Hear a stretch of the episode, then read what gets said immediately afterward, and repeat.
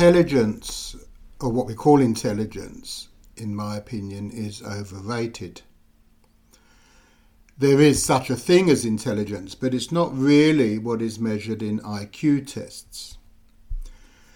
You know, when you answer an, a question in an IQ test, what you're looking at, what the examiners are looking at, is whether your answer corresponds to the answer that the examiners have decided.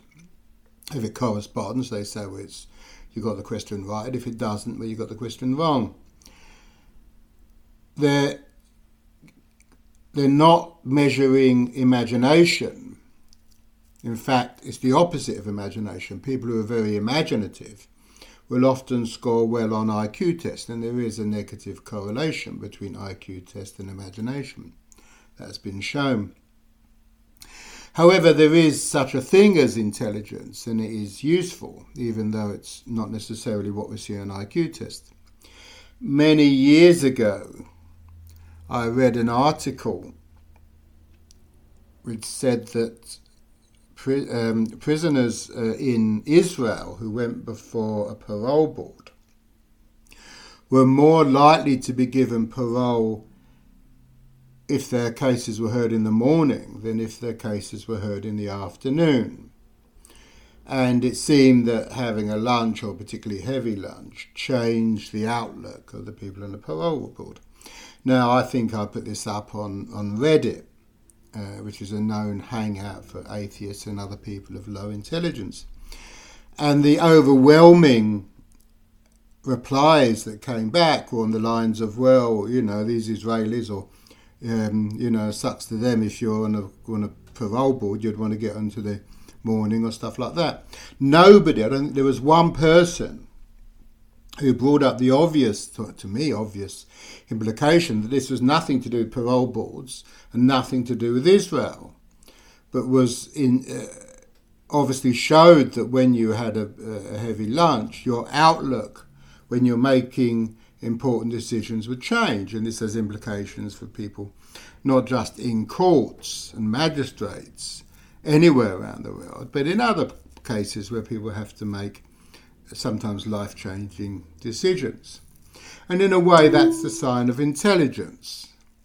The question is how do you draw uh, conclusions from a limited piece of information? It's your ability to do that. And people who score well on IQ tests, in general, aren't able to do that any better than anybody else. There are other factors which have to be taken into account. Now, when you do an IQ test, you have to score a certain amount of questions in a certain amount of time. So let's imagine you've got 30 minutes and you've got, I don't know, 150 questions. I've really got no idea how many you would have. And let's say out of that, you know, you're expected to get a certain number right. Well, let's say somebody does this test, but they score very low I mean, you might even find they've got a below average IQ. But if instead of giving them half an hour to answer those questions, you gave them, let's say, an hour and a half, I mean, not looking up at the internet or anything like that, just sitting down, being able to think about it. And let's say they scored the equivalent of somebody with a very high IQ, but they took three times as long to do it. What does that tell you about that person? Now, on paper, they've got a low IQ. But were you working with somebody like that, you might find, oh, yeah, you know, they're a bit slow sometimes, but, you know, they're going to get the right answer. They're going to come up with, with good, good answers to things. Insofar as IQ measures any of that at all, of course. But in my experience, what limits people's thinking ability and makes them appear to be intelligent or less intelligent it, there's a number of factors. One is how emotional they are, and, and often there's a negative correlation between being emotional and and IQ, which is rather, I suppose you could say it's rather a shame because you know it's very important to be able to experience emotions, and of course people with high IQs, or rather, let's put this the other way around. I was going to say people with high IQs can be sociopaths But let's put this around the other way. Sociopaths can have high, high IQs. And sociopaths are cut off from their emotions. People who are very emotional often score low on IQ tests because the emotions get in the way. And it's not just the emotions, it's that busy mind.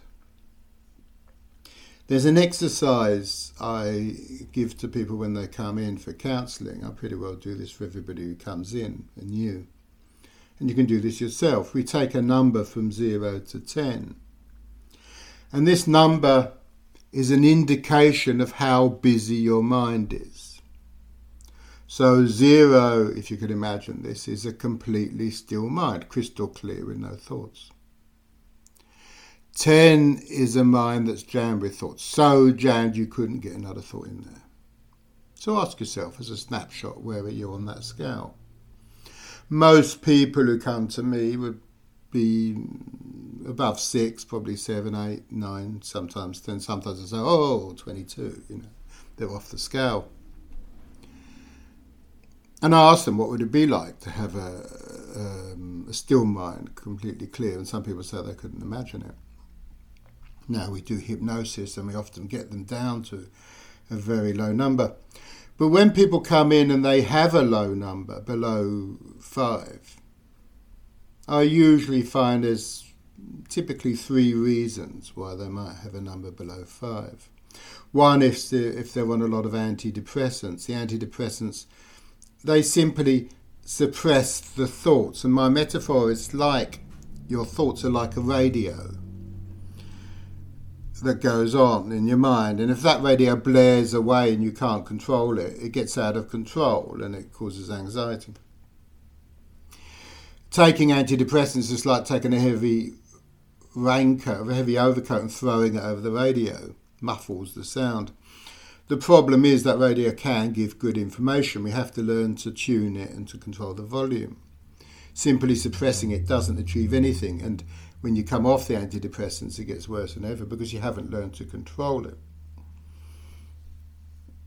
The second most common reason why people get a very low number is simply because they have no awareness of what's going on in their mind. They're so cut off, they really have no idea what I'm talking about. And they say, oh, two, because they're not aware that those thoughts, and often when you talk to them, you realise, no, it's not two. They've got a busy mind. They're, they're they're non-stop, but they're so cut off from any kind of objectivity that they're unable to give me a proper answer. The third reason, which comes up occasionally but is quite rare, is where people do a lot of meditation and are able to keep that very low. But when that number becomes very high, it stifles the thought processes. This is why emotional people are often unable to correspond with, with high intelligence. They get waylaid by their emotions. Sometimes people come in and they get very emotional and they work and might even be crying at work over things and they say you know they want this dealt with through hypnosis and I always ask them I say well you, really don't want to be unemotional and very often they say, oh, yeah, I'd love that. You know, these emotions are a curse.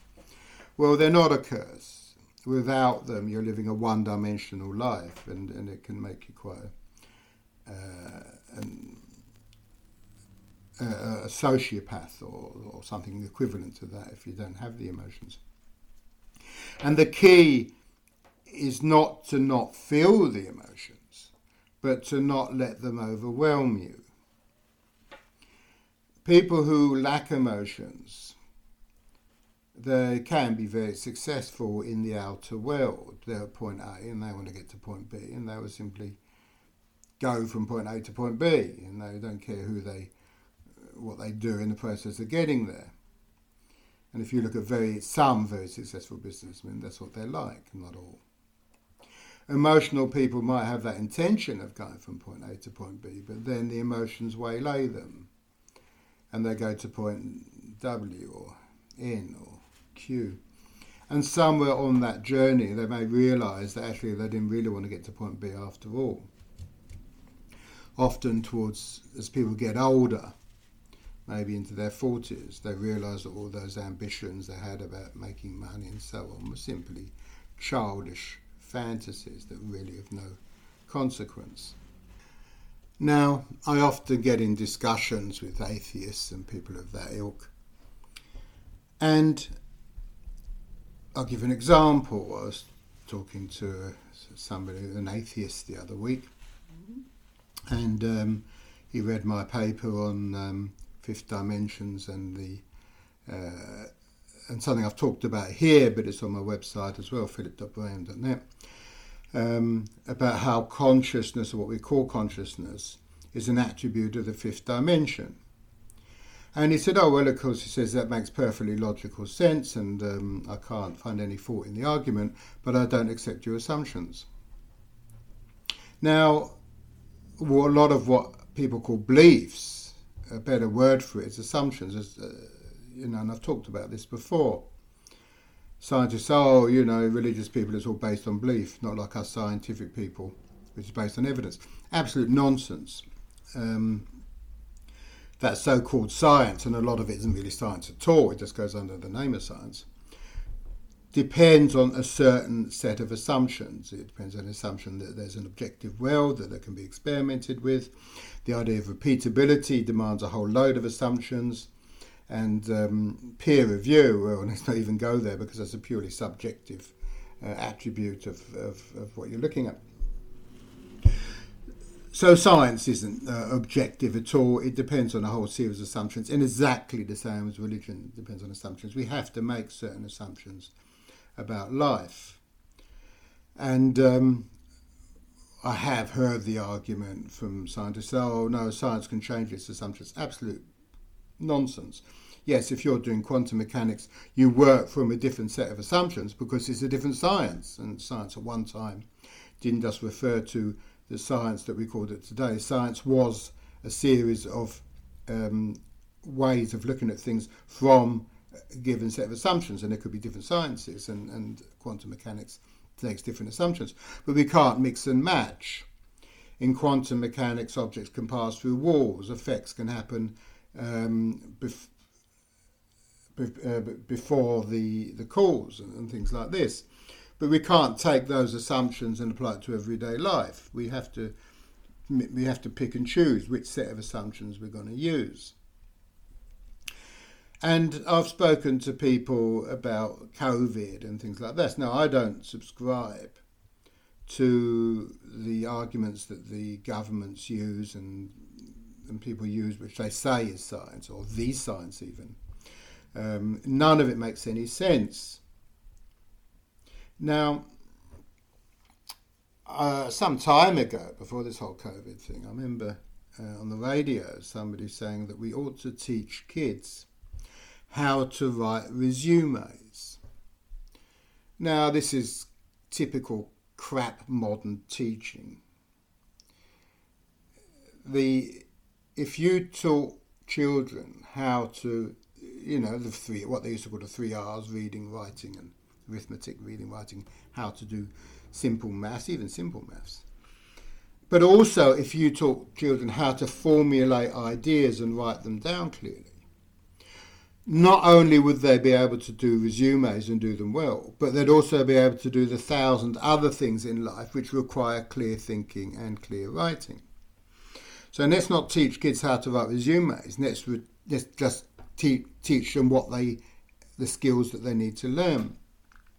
And one of those skills which isn't taught at all in um, public schools, um, you know, state schools, is how to think. Philosophy isn't taught. And just recently, I heard somebody on the radio, a similar idea, said, oh, we ought to teach children how to fact check. Now, fact checking is uh, a very, very poor excuse for uh, philosophy and, th- and clear thinking. Fact checking is not about looking at the argument and saying, does this argument make sense? Does it stand up? It's simply about saying, where does this argument come from? Does it come from a reputable source? So, in other words, governments can give out crap and upon crap upon crap, and you say, oh no, they pass the fact checking because they come from government sources. So it becomes self perpetuating, even if these arguments don't make any logical or rational sense. I've said many times that the public, the whole public, with you know a few exceptions, are people who are brought up in the in the school system, people who come up through science, all subscribe to the idea of Darwinian theory that we evolve through some kind of random um, evolution. It doesn't make any sense if you actually look at the figures and look at it. And every discussion I've had, nobody has been able to support the ideas. Basically, when you talk to people about it, they start from the assumption here we go again, assumptions that, well, I must be an idiot because everybody knows that Darwin was right. And their argument, they argue with me not in order to see whether I've got any valid arguments or what I'm saying makes sense, but simply to discredit. Well, obviously, what it's saying is crap. Oh, I'm going to find out how what, how it's crap. And if I can't find out how it's crap, well, it's crap anyway. So there's no um, concept of changing your opinion. And this is how people think, or what passes for thought nowadays. And I find this when I talk to people about COVID. None of it makes any sense. You know, the idea that vaccinated people and the idea of a vaccine is it stops you getting disease has something to fear from people who are unvaccinated doesn't make any logical sense. The idea of a mask doesn't make any logical sense. And no, there is no evidence that masks stop the spread. There is evidence that, you know, masks will stop um, germs spreading, that it will stop um, bacteria spreading, that it stop spittle spreading and things like this. But there is no evidence whatsoever that it stops the spread of, of, of COVID, a virus. And there is a considerable amount of, ev- of evidence that it causes stress and anxiety because of um, lack of oxygen. But when you talk to people about this, it's the same way of thinking. They're arguing not in order to say, well, do I have a valid argument, but to say, well, it's obviously wrong because we all know that anti vaxxers, whatever that is, you know, are all idiots and probably fascists um, and have all been indoctrinated. So, therefore, you know, if I do argue with them, it's just in order to find out why they're completely stupid. And I remember talking to somebody just the other day, and I said, none of this makes any sense. But she wasn't interested in listening to my argument. She just said, oh, you have your opinions and I have mine. Now, the point is that my opinions are based on a lot of research and rational thinking and so on, and hers had just been what the government had fed to her. Not all opinions are equally valid. And we have to be able to step back from opinions and look at evidence and look at thinking. It's very important that we actually look at the ideas. Now, in the Quran, you know, people say, oh, you know, the Quran's read by idiots who subscribe to, you know, indoctrination. No, it, it, it's people who come from a different set of assumptions, who don't assume that we live in a three dimensional or three and a half dimensional universe, but there are dimensions beyond ours.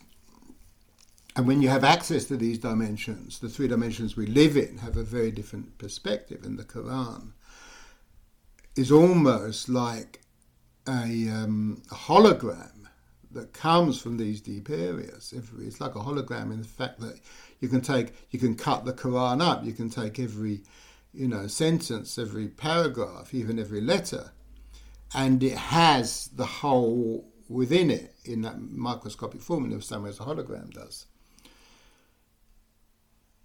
And when you understand various aspects of the Quran, you do get a different perspective of life. But it emphasizes throughout the Quran about thinking. Oh, men of understanding. And by men, of course, he's talking about humanity, not just the male, the male sex. Understanding, just to be able to look at ideas and say, does this make sense? Not, oh, well, if it comes from a reputable source, whatever that means, it must be right. Or it's said by so and so, and Bill Gates, we all know, is a you know a wonderful person and obviously very intelligent because he made all that money. Therefore, everything he says is right. Or you know, Fauci is obviously a doctor, you know, and has obviously been approved of by the government, so he must be right. And if you look at these people, what they say doesn't even, not only doesn't it stack up logically, it doesn't even stack up with what they've said previously very often.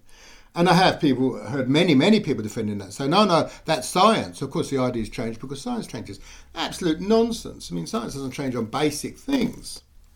You know, the the basic ideas of um, uh, epidemiology and so on haven't changed, but they and yet they've modified um, the stories in Wikipedia and, and things like that to give a very different perspective on something that's been known by epidemiologists for years and years and years, and that is about herd immunity. I won't go into the details now.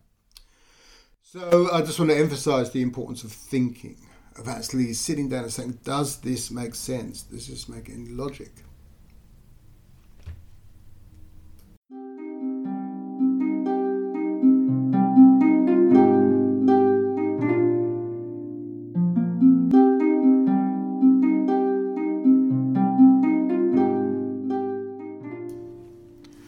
Thank you for listening. You can leave comments on my Podbean page. You can email me, phil at braham.net.